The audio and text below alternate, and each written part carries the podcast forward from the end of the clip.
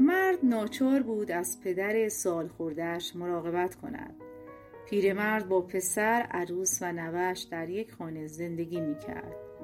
او که خانه نشین شده بود در کارهای سخت و طاقت فرسای خانه با بقیه همکاری می کرد. همچنین سر یک میز با خانواده غذا می خورد و این تنها کاری بود که پیرمرد با آن افتخار می کرد. با این وجود همیشه در حالی از پشت میز غذا بلند می شد که همه جا را کثیف کرده بود و بشخاب ها را شکسته بود زیرا کنترل چندانی روی حرکات دستش نداشت این مسئله عروسش را سخت عصبانی می کرد و پسر نیز همیشه همسرش را شماتت می کرد. روزی پسر از پدرش خواست که روی یک میز دیگر و جدا از آنها غذا بخورد. او به پدرش یک پوست توخالی نارگیل داد تا به جای کاسه استفاده کند. از آن روز به بعد پیرمرد روی میزی دور از خانواده و داخل کاسه از پوست نارگیل غذا می‌خورد.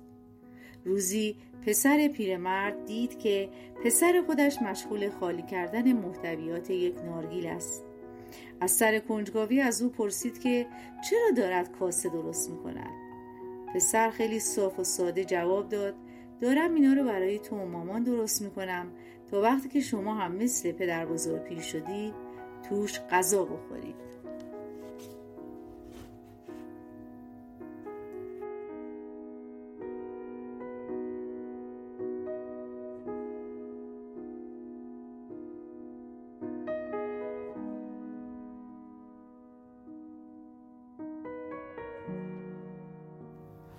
قانون طبیعی کاش و برداشت می‌گوید از هر دستی که بدهید از همان دست می ستانید.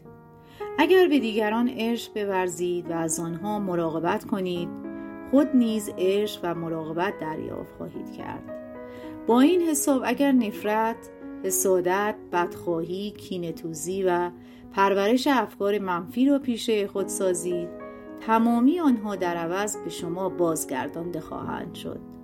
دیگران را از عشق و علاقه خود بی نصیب نگذارید تا یک زندگی شاد و پرثمر بهره مند شد